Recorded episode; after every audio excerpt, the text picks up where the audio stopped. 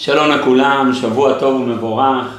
אומרת הגמרא, אמר רבי שמואל בר נחמני, אמר רבי יונתן, מהי דאמר, מה זה מה שנאמר בפסוק, שמור רגלך כאשר תלך אל בית האלוהים וקרוב לשמוע מתת הכסילים זבח, כי אינם יודעים לעשות רע.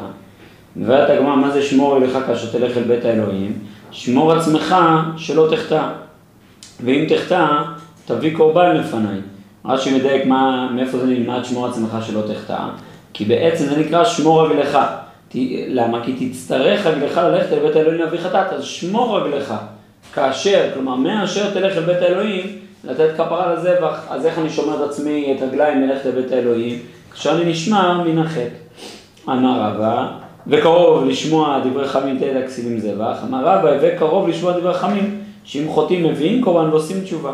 כלומר, מה כדאי לשמוע דברי חמים? את הרצון לתת זבח כאשר אנחנו חלילה חוטאים. מתת הכסילים, כלומר אל תהי ככסילים שחוטאים ומביאים קורבן ואין עושים תשובה, כי הקורבן לא מועיל בלי עשיית תשובה, כי אינם יודעים לעשות רע.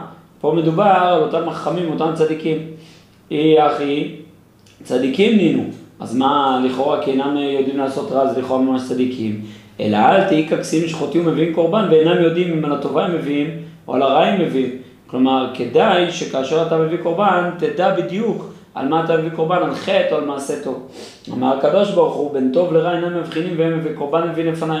הם עצמם לא יודעים מה נקרא טוב, מה נקרא רע, ממשיכים בחטאים שלהם ועוד הם מביאים קורבן. רב אשי ואי תימה, רבי חנינא בר פפא, אמר שמור נקבך בשעה שאתה עומד בתפילה לפניי, מסביר רש"י, נקבך שבין רגליך, כמו להסך את רגליו, להטיל מים נקרא להסך את רגליו. שמור נקבך, הכוונה היא שלא תפיח, הכוונה היא זהירות בנקבים, כל הזהירויות האפשריות כאשר ניגשים מן התפילה. מבאר הרב בסעיף מ"ב, יסוד השמירה מחטא הוא בתיקון התכונות הטבעיות בזיכוך המידות לטובה. כי מי שמידותיו זכות, בנקל יזכה כל מעשיו הפרטיים.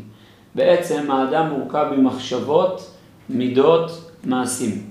בעצם כל עולם המחשבה, מידה ומעשה הם השתלשלות אחד של השני. אדם שיש לו תודעות חיים מסוימות, מחשבות מסוימות, תפיסות עולם מסוימות, מילא העולם המידותי שלו יהיה בהתאמה.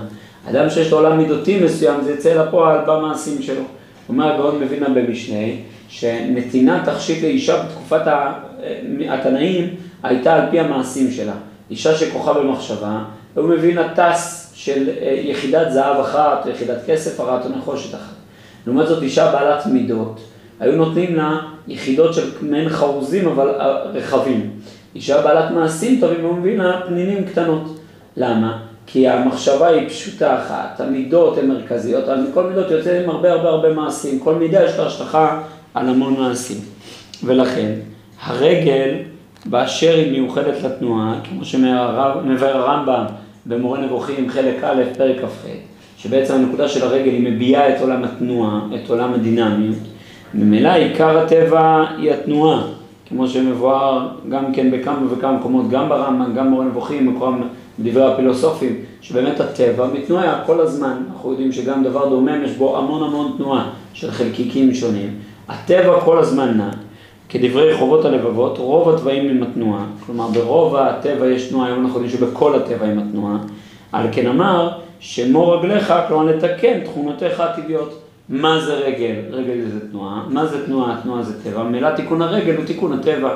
תתקן את טבעך, תתקן את מידותיך הטבעיות לך. זה הכוונה. אז לא יהיה בך חטא בקבע. כי במקרה ושגגה שזה אי אפשר בחוק האדם. ולכן, אז כשתחטא במקרה, תביא קורבן לפניי. כלומר, שלא כרש"י שבאר שמור רגלך תימנע מחטא, מבאר הרב, לא, זה לא פשוט הפסוק. למה? כי כתוב שמור רגלך, כאשר תלך אל בית האלוהים, ואז נותנים את הזבח. מבאר בעצם הרב, שמור רגלך, לא תשמור עצמך שלא תגיע לחטא שתצטרך להביא קורבן, אלא הפוך, שמור רגלך. תשמור את רגליך, את מידותיך, ואז החטאים שלך לא יהיו במזיד, כי אתה תתקן את האישות שלך. אה, לעתים חלילה בשוגג יהיה חטא, בסדר. אז בלית ברירה, אי אפשר בחוק האדם להימנע משוגג. אז תיתן קורבן.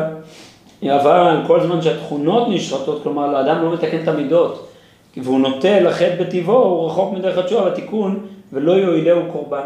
הרבה פעמים אנחנו מתקנים את המעשים, במקום לתקן את מידת הנפש, במקום לתקן את התאווה, אנחנו אומרים בואו נימנע מאכילת מאכלים מסוכרים.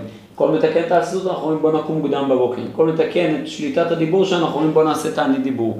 זה כלי התיקון המעשי. אחרי המעשים נמשכים הלבבות, כמו שמלמד אותנו החינוך, אבל בסוף, אומרת הגמרא, כל מכה שאינה נרפאת מבפנים, שוב אינה נרפאת לעולם. אם אדם לא מתקן את הדלקת שיש לו, לא יעזור כל המשחות שישים נגד הפצעים, זה לא יועיל, כי מקור הפצע עדיין קיים. שבוע טוב ומבורך.